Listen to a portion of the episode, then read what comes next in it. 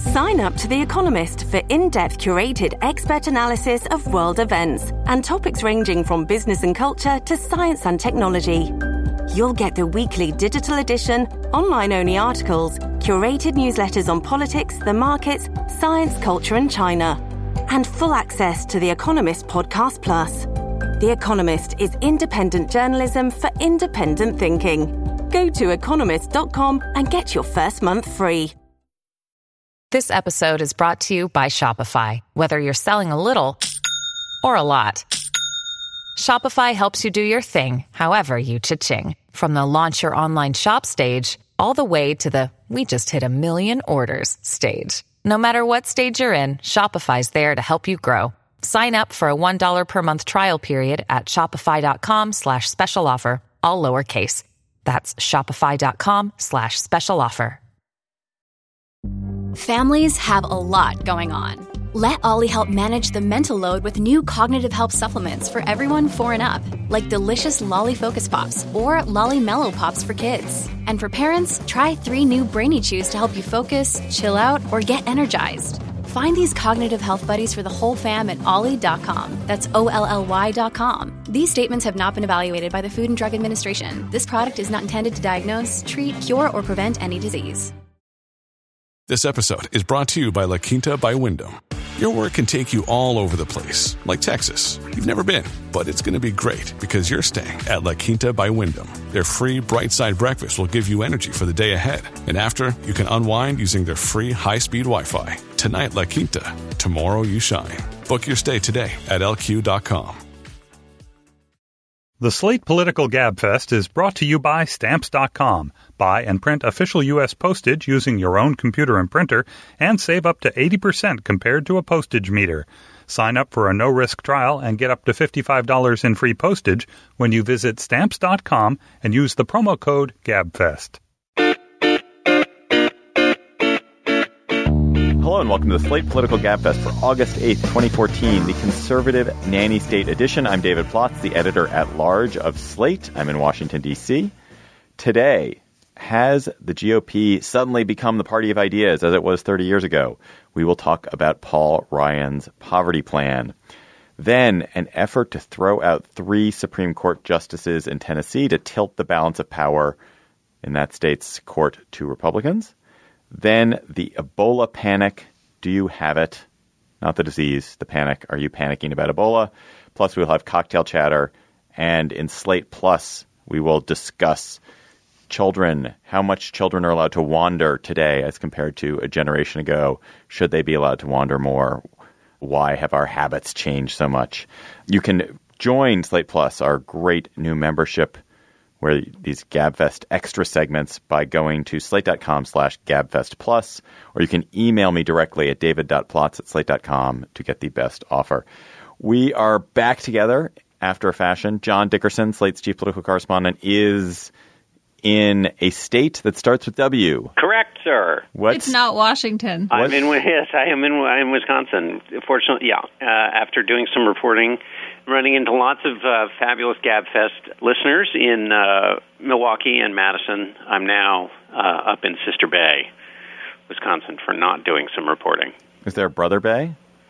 Uh, no, I don't think there is. Huh. Just a sister. Yet we are all brothers in Sister Bay. In Sister Bay. And in uh, New Haven, where Emily does not want to be my brother. Emily is furious at me. Is Emily Bazelon, Slate senior editor. Why are you tearing your hair out, Emily? Explain to our can't listeners. And Um, I'm sure they all agree with me because the photo of us that is our icon makes us all look like used car salesmen. And you bullied John and me into accepting it months ago by saying that we were being prima donnas for objecting. And now every effort I meet, I make to get it replaced. I think we look like the like Midwestern regional best practices uh, intermediate sales team. Like You're right. That's my guys. You don't understand. This is my next career, so I want a photo that represents that. And also, she couldn't tear her hair, hair out because in that photo, her hair it's is like a helmet. is like a right. It's like a Kevlar helmet. I will. I, I will tear my hair I'm out. going on strike if we don't fix that photo soon. So just watch out. All right. It is 73 pages long. It uses the word countercyclical. It is, of course, Paul Ryan's poverty plan. It's the latest GOP stab at regaining the title lost perhaps 20 years ago of Party of Ideas. Ryan is just one of several prospective GOP presidential candidates seeking credibility in policy, public policy. Marco Rubio has been making a play at immigration reform, although kind of given that up. Rand Paul is pushing voting rights for ex-felons. He's pushing for less surveillance. There is a general sense that there is there's a reform GOP that's emerging, and Ryan's poverty plan is the is the model of the moment. So, John, let's start with the plan itself. So, what is what is Ryan trying to get across with this uh, poverty plan, and, and how have people received it? Well, I think yeah, and there are sort of we can talk about the sort of corrective some in the party are trying to launch with a kind of compassionate conservative 2.0, which is pushing back against the uh, image Mitt Romney, you know, was so effectively um, tarred with uh, in the 2012 election and the 47% video. And then there's the the competition of ideas, which is slightly different. Not all the ideas are, are in that kind of compassion basket. But what Ryan's trying to do is basically it's a version of the block grant, but it has a year's worth of kind of study behind it from his travels. He's been going around talking to different agencies, both public and private, and religious and otherwise, that deal with poverty and and kind of this is the product of his travels. And the idea essentially is to take masses and masses of different federal programs, bundle them all together, send them to the states, and set up a system whereby the central animating argument is that there you shouldn't have a one size fits all kind of poverty approach. That it, that poverty is complex and highly highly individualized, and so you need a mechanism that delivers the proper kind of help and sustenance to people, and then measures it and sort of monitors it as as people try to to either beat addiction or get some schooling or deal with whatever is uh, has has them in poverty. Um, and so, at the the kind of shiny piece to this is that you would have kind of caseworkers, or or and and, and he says this is one option that could be. Um, could be picked up by the states, but that they could have caseworkers work with each individual poor person to help them through their particular needs.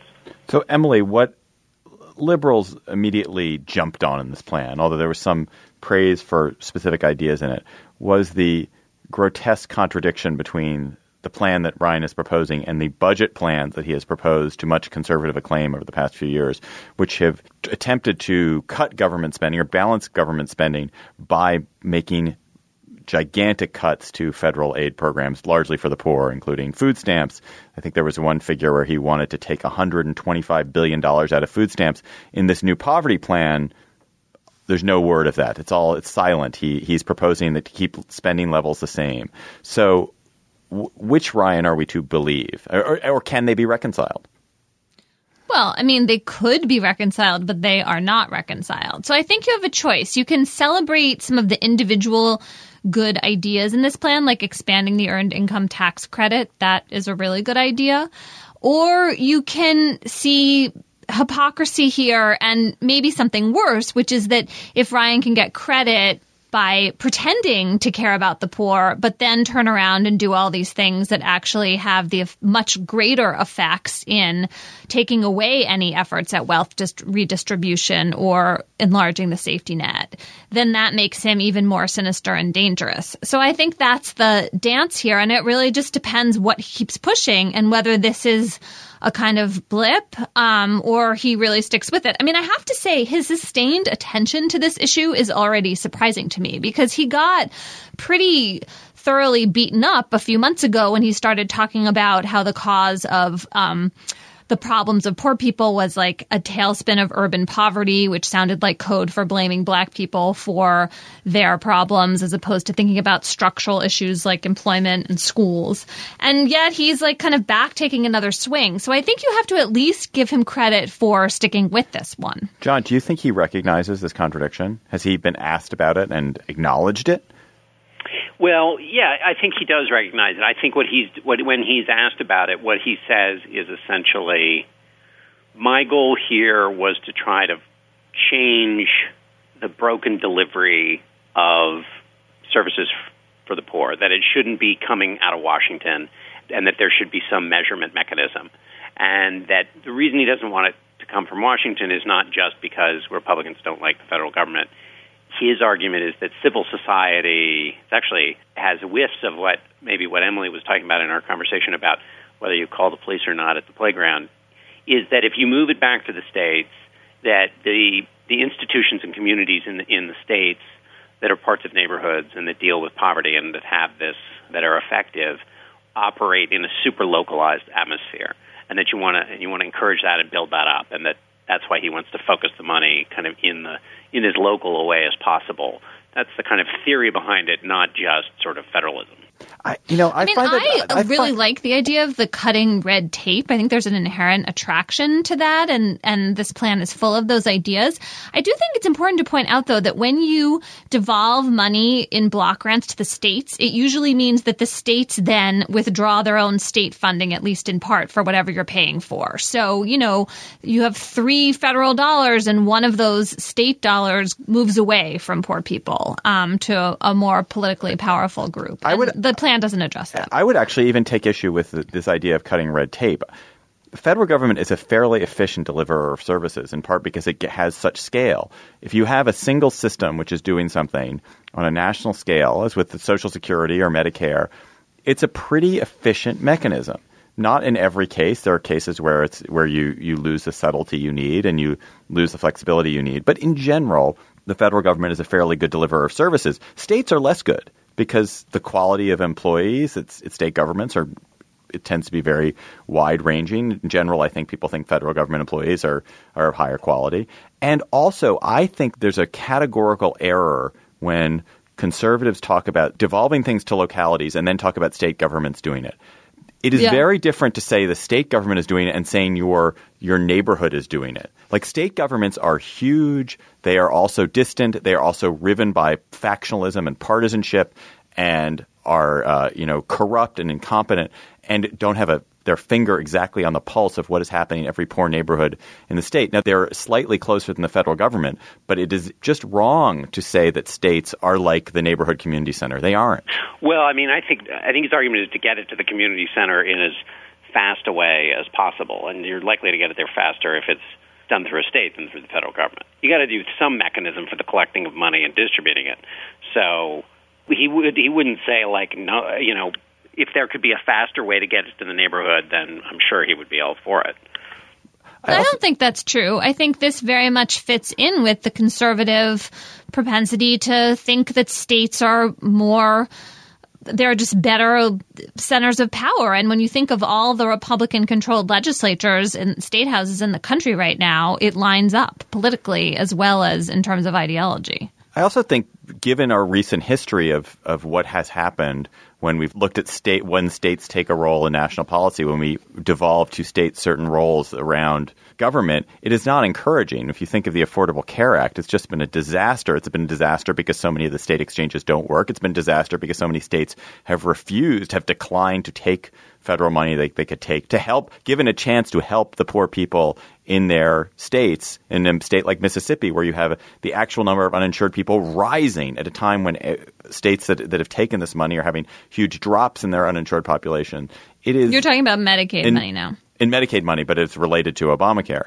Uh, Yes, it's, totally. It's quite it's quite brazen to say, oh, states are going to be so good at helping the poor when given this massive chance to help the poor recently, they've said, hell no, we're not going to do it. Yeah, I don't think. I mean, if you look at the and listen to the way he talks about this, so obviously expanding the earned income tax credit is not devolving it to the state, and I think he at part of this plan would be to have some kind of neutral agency. The big focuses of this plan are basically consolidation and measurement, and so if you're going to measure, you've got to. I don't think you can have. Um, I don't know quite how he's going to do this. In other words, if you're, the measurement feels like a national function too. I think you know. I, I don't know. And just listening to him talk about it, it's not like, oh, give it to the states, it'll be all just great. I think his his what he tried to do is figure out what's the most effective. You know, and when he went on this tour, what's the most effective way to get to help people? And what he came away with was the idea that it needs to be hyper local. Mean, that co- comports with what he believes about the role of the federal government. But in listening to him talk about it, his passion seems to be much more this idea of the, the individualized specificity of each individual poor person. And that's why he's so hyped up on local.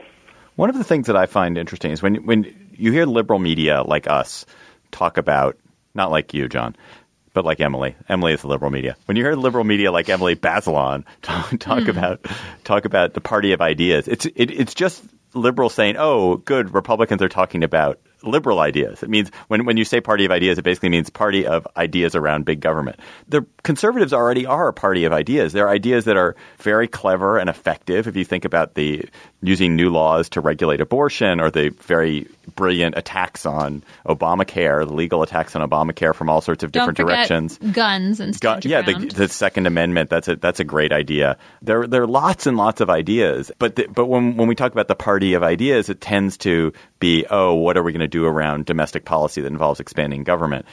That, that wasn't really a question. That was a filibuster. I guess the question I would have really for you, John, is none of these ideas, if you think about immigration reform, has died a sorry, sad, miserable death recently. What will be the test that will say these ideas that some of these Republican would be presidential candidates are proposing have some valence, they have some success. When when are we going to be able to say, oh, they the the GOP at large actually will do anything with them because they haven't done anything with with these ideas historically? Right. Well, I, so you make a good point. Although I think that the the the title "Party of Ideas" is needs. There are a couple of different ways in which that's happening. So you have one thing that has nothing to do with the candidates, which is just a movement of sort of youngish conservatives feeling like you know, cutting regulations and cutting taxes and austerity are, as a matter of policy, is kind of dead and worn out. And then also, as a matter of politics, isn't doing much to help the middle class and to deal with long term issues with wages and other even cultural issues that they think need addressed. So there's a kind of a think tank group of people out there in the world. And then there are the, the candidates. And I think what's new in, about with the candidates that we haven't really seen I mean, I would argue, going all the way back to the, the race in 1980, is that is what's now happening in the Republican field is what happened in the Democratic field in 2008, in which there was a foot race among the top candidates to outdo the others on the policy proposals. So it wasn't like I can articulate the cat tax cut thing better than everyone else, or I'm um, stronger on closing the border. They all say those things, but ideas are being used in the sort of pre-primary jockeying in a way you just haven't seen for a long time. The challenge, back to your original question, is when do we find out if this really is real? Um, I think you find it out when they get into the heat of the primary, because in primaries, the reason everybody talks about taxes and immigration and securing the border is you want to grab as many primary voters and hit them with the most powerful message as possible. And that usually groups around the stuff they already know. So what's the kind of old time religion of the Democratic or the or the Republican Party, and then I'm going to sing right to that. You know, so my great plan for you know retraining workers may be really interesting and may have lots of great elements to it. But if I'm trying to win over a room full of people, I'm going to hit them on the sort of regular red meat stuff. So if a candidate sticks to their new ideas once we really get into the hand to hand combat, then we'll know something's happening here. I was talking to somebody in the Obama administration who talked about how great it was in the primary in 2008 because they were all fighting on health care to like outdo each other and they had to kind of go into more and more detail about their health care plans and this person who then went in the administration said it was actually great because once you get in the administration somebody says oh you know Harry Reid will never go for that and the idea just dies so there was a way in which, in the Democratic primary, and this was true tiny bit for poverty, although once Edwards dropped out, everybody stopped talking about it. But um, you know, there was a way in which the competition kind of built on itself, and and everybody was kind of adding more and more in the public conversation about about ideas, which a lot of times just never happens. Our sponsor this week is Stamps.com. Quick, convenient, most importantly, easy to use. That's how you can describe Stamps.com. It will make your mailing and shipping a breeze. With stamps.com, you can buy and print official U.S. postage using your own computer and printer. There's nothing to learn. Stamps.com will give you a digital scale which automatically calculates the exact postage for any letter or any package. They'll even help you choose the best class of mail to get your mail there on time for the least amount of money. You can drop your mail into any mailbox or hand it to your mail carrier, and you're done. Mailing and shipping has never been easier, and you'll never have to go to the post office again. Right now, if you use our promo code GABFEST, you'll get a special offer, a no risk trial, and a $110 bonus offer, which includes the digital scale and up to $55 in free postage. For all the details of the special offer and to sign up today, go to stamps.com. Before you do anything else, click on the microphone at the top of the homepage and type in GABFEST. That's stamps.com, enter GABFEST. There's a fascinating election fight shaping up in Tennessee. The state Supreme Court there, five members uh, there, are appointed by the governor, but then they have to sit for a retention election after eight years of service. The Supreme Court, I think, is con- currently controlled by Democrats three to two. Emily will correct me if I'm wrong. Three judges, just justices in that on that court are up for reelection, all democratically appointed, all appointed by Democrats.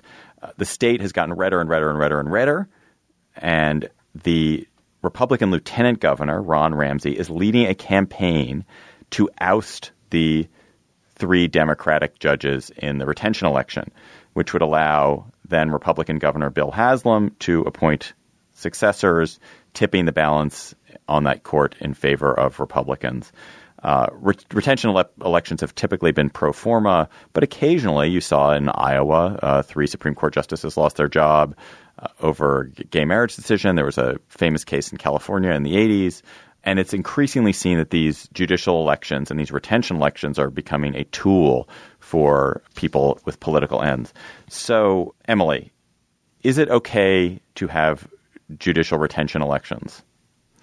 It's a terrible system because almost none of us know who we're voting for or really follow the work of the court. When I used to vote in Pennsylvania when I was younger and lived there, not fraudulently now, I just remember every time I had to vote for judges ripping out the page of the Philadelphia Inquirer that had the endorsements on it, trying to see if my dad, who's a lawyer, knew who they were. He usually had some idea, but it just felt to me like the most ignorant kind of voting I was doing. And that made me really uncomfortable. And I think that's what most people's experiences of these elections are. And so then what you have combined with that problem is something you talk a lot about, David, which is that you can get a really big bang for your buck if you make big contributions in the ele- these elections. The spending has gone up enormously, but the judges are basically for sale. I mean, I don't mean that in a corrupt sense that they then do your bidding, but you, Although they do. want to, but some of them do. And if you want to move the system, these are really good elections to invest in because these people have a lot of power and nobody's really paying attention. Andrew Cohen did this great interview for The Atlantic with someone who is elected to the court in Texas, the Texas Supreme Court. And he said basically that he spends 90% of his time trolling around for these donations, which in order to try to get people to have a tiny, tiny bit of name recognition for him in like the week before the election, because that's the only time they're really paying attention. And it just is a crazy system. And that I think explains why you're seeing this increase in spending and elections that become very partisan, like these ones in Tennessee. That's a judge calling for John. Judge calling to complain. These, uh, can I? Um, I don't get. There's the there's a um, there's also an amendment, uh, a constitutional amendment on the ballot, right? In To- Tennessee. Yeah, to maintain Yeah. to, to, to to constitutionally solidify the system they have. I think. the system This that they don't retention like. election system. But this is what I don't understand. So Haslam wants is in support of a constitutional amendment to enshrine the system, but he's against or says he doesn't want to take part in the anti-retention. Right. The tax. go- well, the, so the Republican governor is saying yes, he that, that it's the lieutenant governor who's acting uh, to throw out these judges, and the the governor is saying, "Oh, I have no part of it." I mean, of course he wants a part of it. Of course he he can't actively be out there supporting it because that looks like a, a form of interference with a different branch. But is he going to be glad to get a Republican justice that he can appoint? Of course he's going to be glad to do that. Right. The other weird thing about Tennessee is that the Supreme Court of Tennessee actually appoints the Attorney General, which I mean, there must be some other state that does that, but I've never heard of it. And so part of what these justices are getting dinged for was a decision by an Attorney General appointed before most of them joined the court not to join the lawsuit against Obamacare. It's this very weird indirect system. Maybe what Tennessee needs is an election for the Attorney General, and people might actually know who that person is, or that person could be appointed by the governor, like they are in most states. But I guess my point about the Haslam thing is the argument he makes against going after these judges is that basically they can't react the way political candidates do, and so he doesn't really like that. But then he's also supporting a constitutional amendment to enshrine the retention election, right? Yes, it's not entirely consistent. I mean, retention elections aren't as bad as like electing them from the get go. Supposedly, it's a little bit better because they're at least people who are in office. They have the benefit of incumbency. It's supposed to be a little more insulated, but as Well- this election shows, not necessarily. But all right, two points. One is just to climb on your point of a second ago, Emily. This election is super cheap. It's going to be a million dollar, million dollar or so will be spent, and they may throw out a justice and win control of a majority. That is nothing to take control of a state supreme court for a million bucks, a couple million bucks. What a great deal! I'd do that. Um, right. And then the, the second point is that the problem there is a real problem with ju- judges serving too long, though.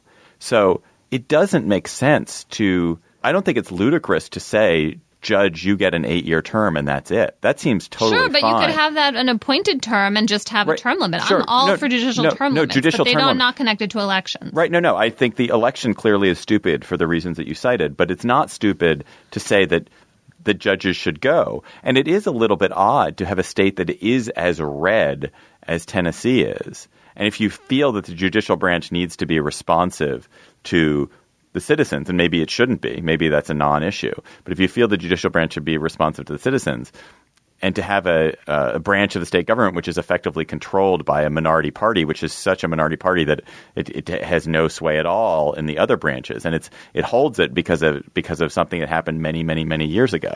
It's weird that these that the judicial branch has this sort of turtle like timeline to it, while the rest of politics is pretty populist and responsive.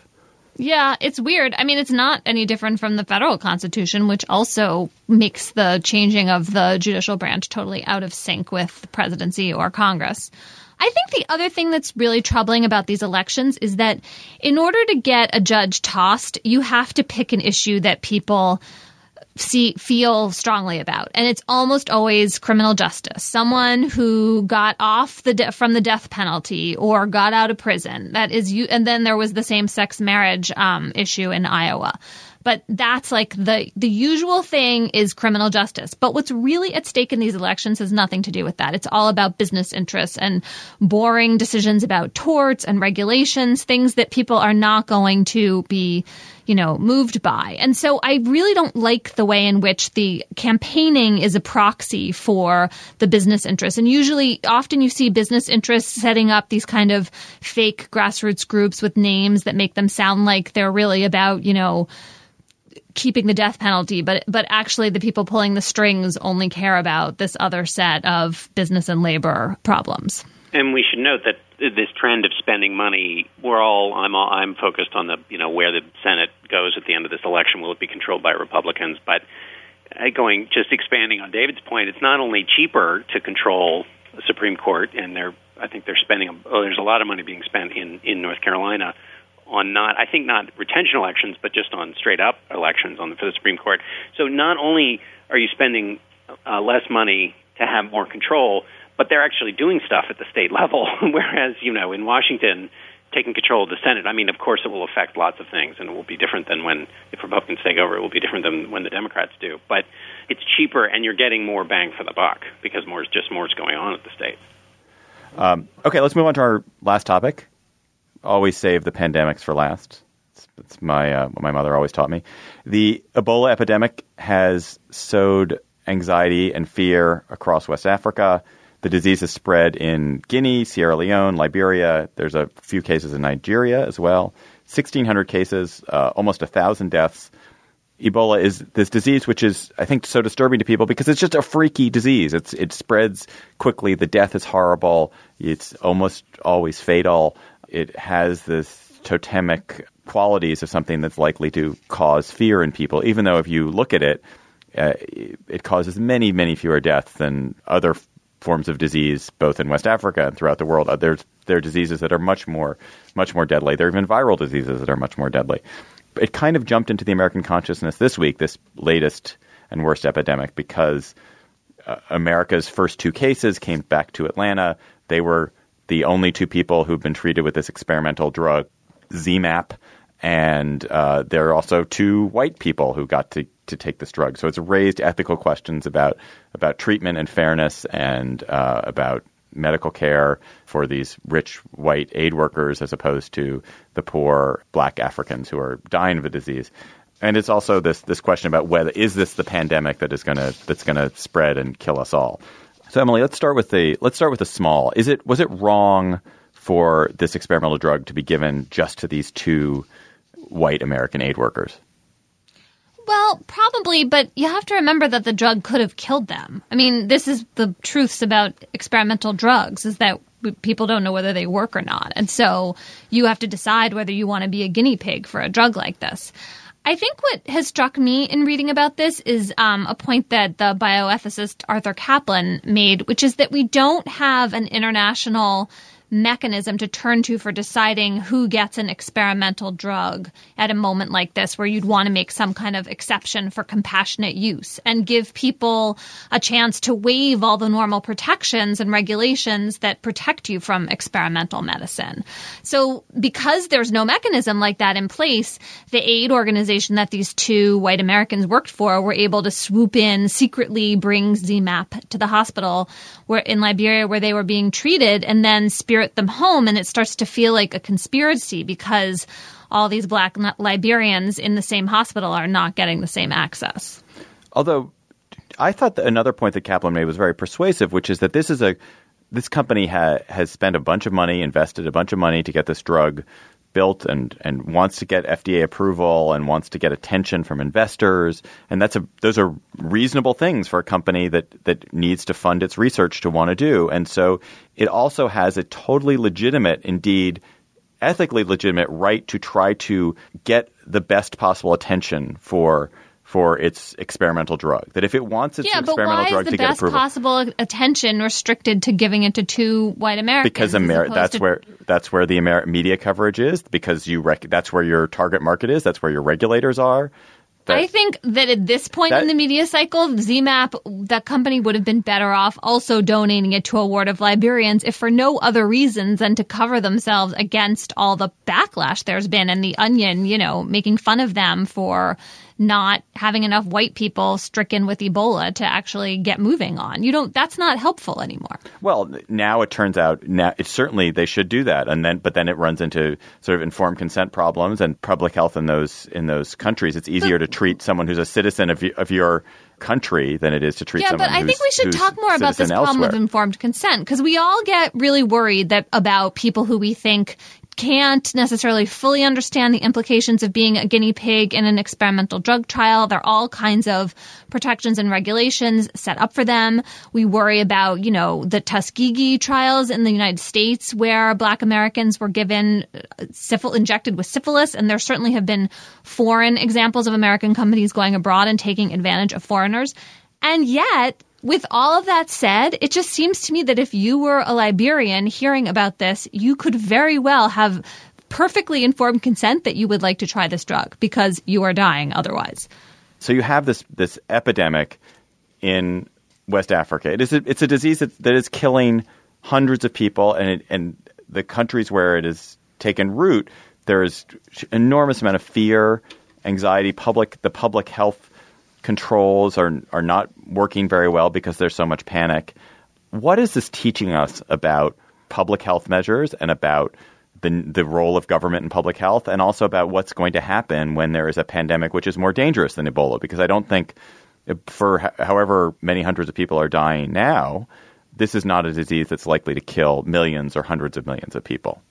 It's teaching us nothing good. I mean, this doesn't feel like a big surprise, but it, it always feels at these moments that we are as a globe woefully underprepared for a pandemic. And of the like big boogeyman scary threats out there, this seems like one of the more plausible real ones. So even though I actually tried hard to be in a state of denial about every single one of these coming down the pike, along with meteors and other big, scary methods of total collapse. I feel like this one, we really should have a better system in place. When you guys mentally rank methods of total collapse, which is what I do. So, so when I was a kid, nuclear war was obviously number one. D- that's faded. So there's nuclear war. There's sort of general climate change starvation. There's pandemic. There is uh, meteor slash uh, big disaster from space. What are the what else? What are the other ones? That's a pretty good list. Where do you what's what what's your t- how do you Well, chemical what's warfare. your I what's guess. your fear? um, like what's your which which are the ones you fear most? With with you, Emily, I would do pandemic is far and away my number one. Then kind of the global chaos caused by cli- climate change is two. I guess nuclear war is three. Meteor is four. Yeah, somewhere in there, I would throw in mechanized chemical warfare, maybe as like four and a half. John, John, do you have a different ordering? I think, I, yeah, I don't know. I think I tend to think of a, uh, a either a chemical or a not a chemical, but a biological or a nuclear terrorist event is probably highest. But this is pretty close because of just because of the historical. You know, you think of the Black Plague in the 14th century. I mean, obviously we've regressed in the bubon- ebu- bubonic plague, although people still get like handfuls of people still get the bubonic plague, but And it Um, still sounds really dreadful. I mean, and that wasn't the, that was just the biggest one that I know about. But there were other bigger, the Spanish flu and all. Though it seems to me that there's a historical precedent for this, and even though we have all kinds of measures both for treatment and also for discovering these diseases, I feel like with the overuse of antibiotics and the global travel that now goes on in the world, I feel like this could get out of hand. I mean, Ebola, they know unlike say the bubonic plague, which is transmitted through fluid. I mean, it's it's easier to transmit than Ebola, I believe. So. I just can um, can conceive of something that would be more easily transmittable through airborne methods, and and so yeah, it's pretty high up there. So, and is the, your con- is, the- is the conclusion that one draws from this is, oh, it's hopeless. Public health measures will collapse in the face of anything that's a real pandemic. So, you might as well just be fatalistic about it. Or, oh no, this is an argument for really strong, excellent public health measures, better disease tracking, because in fact, you know, if if the governments of Sierra Leone and Liberia uh, and Guinea had stronger public health mechanisms, better quarantines, better, more powerful central governments, they would be able to control it, and this could be contained. Wh- Which, which, I think if we were being entirely rational about risk, we would go for stronger public health measures internationally. But I was thinking about a different point based on your ranking, David, which is that think about the idea of how far nuclear warfare has dropped on our consciousness. I mean, that's like a hopeful, sunny tale, right? Where we, in the 80s, it felt like it was looming right above us. The mushroom clouds were about to descend. And now we just don't worry about it as much anymore. Now, maybe that's a little foolhardy. But on the other hand, it kind of shows that people have dealt with an actual danger to some degree and, and been able to combat it. Right? I think we Or forget about I it. think we're pretty good. No, I think we're pretty good about acute dangers, and we're not very good about the slow moving ones. Which is why the climate change. And I put, I guess, I put pandemic somewhere in between. I think a pandemic which moves relatively slowly but kind of ruthlessly would be very hard to deal. control. Yeah. No, no, that would be hard to control. That would be bad. Oh, Yeah. that's interesting. But at one that's So wait, one that's, would- that blazes really super fast, actually, the world would probably mobilize because In the, crisis mode. as it will with Ebola. Ebola, this is not going to, you know, there will be thousands of people who will die from this. One hopes that is all, but I don't think it's going to be. It's not going to be the one that takes out Europe. It's, You it's- mean Ebola won't be? Or Ebola won't be. it doesn't Right. spread easily enough. I think like you that's were right. But saying, you John. could imagine pretty quickly a shift in some known. It's the eh, like mutation of the avian flu. That's Yeah, your, yeah. You can you're worried im- about. imagine like a, a subtle enough shift that would then spread and be untreatable. That seems to me to be possible. Right. I mean, I think the degree to which we mobilize would be directly correlated to how sure people were that this was actually a huge danger, right? That would be the question and the problem is how much of a debate we were having about how scary it was. All right. Well, let's let's uh, move to cocktail chatter. This is really scary. This is ter- terrifying, horrible. so when you're when you're consuming um, vials, what was that drug during the anthrax scare that everyone stockpiled? I- Cipro. Yeah, when you're having your Cipro cocktails, John Dickerson in Wisconsin, your your your Bloody Mary with bacon, cheddar, pickle, and Cipro Bratwurst. and bratwurst. What are you going to be chattering about? I'm going to be chattering about the um, Chicago architectural tour, which I took this last weekend when I was doing some work uh, reporting. Uh, Dana Stevens actually was the one who suggested it. So if you're ever in Chicago, you must go on the the Chicago architectural tour by done by the um, Architectural Foundation. It's hard to describe why it's so cool, but it's um, there's so many different interesting buildings and the thinking that goes into them. You never, I don't, anyways, ponder just day to day architecture in the way that I did during that tour. And there's also so much great history to Chicago. And my favorite little fact that I learned, which you all may already know, but since we were just talking about pandemics, in 1900, Chicago decided to basically reverse the flow of its river, which it used to flow into Lake Michigan. But they were worried that basically because the canal was used, the Chicago River, sorry, was used as a dumping grounds for basically everything, that it was polluting the river and Lake Michigan, sorry, that the river was polluting Lake Michigan, and Lake Michigan was where they were getting their drinking water from. And they worried there would be a huge cholera outbreak and it would destroy the city. So they went about creating this canal and through a bunch of fancy engineering, reversed the flow of the river so the, the fecal material and other stuff would not go into Lake Michigan, and it then flowed down into St. Louis. Thank you very much, uh, people. And in fact, in the the taverns in Chicago, bartenders or where they would put up signs in the bathrooms that would say "Flush hard." They need the water in St. Louis. Um, and they basically just totally reversed the through a feat of engineering, reversed the river to, to keep outbreaks from happening. So that's one of the fun facts you learn on the Chicago Architectural Tour, in addition to all of the cool things you learn about the great architecture that lines the river there. Yeah, there's a fantastic 99% Invisible episode about the reversal of the Chicago River, which has, in fact, a good Supreme Court angle, Emily, because St. Louis filed a lawsuit to stop Chicago from opening the canal, but awesome. it was too late. So all the all Chicago shit flowed south. Emily, what is your Cipro? Uh, what are you What are you going to chatter about with your Cipro Cipro beer? One of our Slate colleagues sent around a great story today about a fight going on in the United States Post Office over Harry Potter stamps, where a former postmaster general resigned from the secret committee that gets to decide what goes on stamps. And he said that the Harry Potter stamp showed that the post office was prostituting itself to commercial interests. Um, so I first of all, I just love this as a great dramatic taking of umbrage um, and stand for tradition. But I have to say, I kind of liked the Harry Potter stamp and. The post office response was to say, look, like we're trying to reach out to young people and kind of be more populist. And I feel like that is what I love about stamp designs is that they are unexpected and uh, and kind of wacky and um, I hope they don't actually get too chastened by this and keep going off in weird, zingy, magical creature directions. Indeed. I want to chatter about a st- strange story that um, I don't know where I read about it, but there was a uh, there's a, a, picture of a macaque, a kind of monkey, maybe an ape, I think a monkey, a macaque, uh, which took photos of itself. It was it basically borrowed a camera from a photographer named David Slater, and I, I'm sorry I don't remember whether Slater put it out there so the macaque would use it or the macaque got hold of it. And the macaque took lots of pictures. The macaques took lots of pictures, some of them aground, but some of them were selfies. They took some selfies, and there's an amazing macaque selfie of this monkey kind of grinning at, at itself, and it's a beautiful photograph. And there was a fight. So Slater, I think rightly, wanted to profit off this photograph, but it had been put up on Wikimedia Commons as a as a photo that that anyone could use, that there was no copyright to.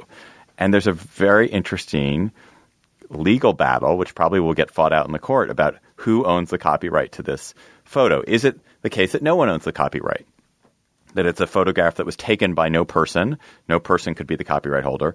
Is it the case, as some and perhaps Wikimedia seems to be claiming that the monkey itself owns the copyright to this photograph, and thus only the monkey can say that it should come down or that, that can decide how it's being used. Or does Slater own the copyright, as he says, because it was his equipment? He set it up for the monkeys to use. A monkey can't possibly own a copyright. These were it was his film, and he arranged the photo. Which I think is the strong, the strongest argument, but it is, it, it is a really interesting animal rights case and copyright case. And Emily, where do you think it will? How do you think it will settle? Well, the monkey doesn't own the copyright. I don't think that monkeys can own things. It's a super cute picture. So I guess the other thing is, what are we fighting over?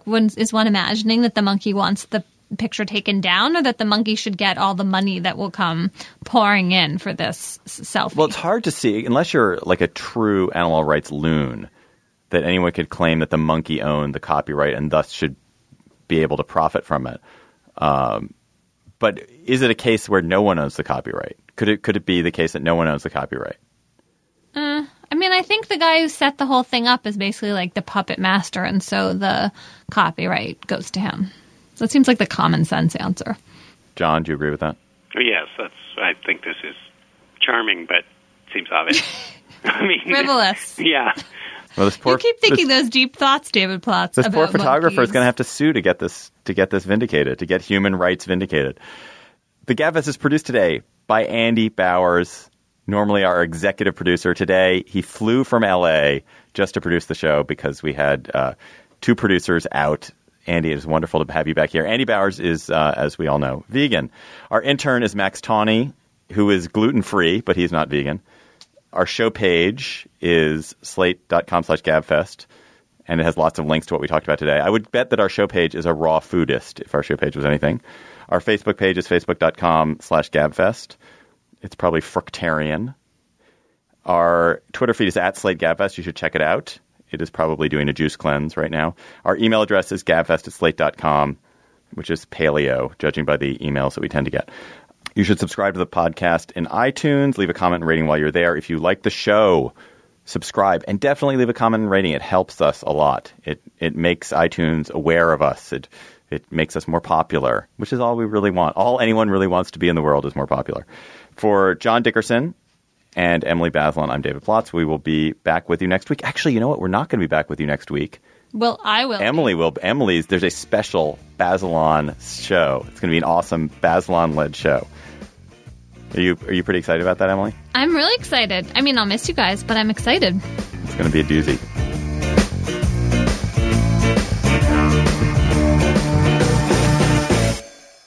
It is Ryan here, and I have a question for you. What do you do when you win? Like, are you a fist pumper?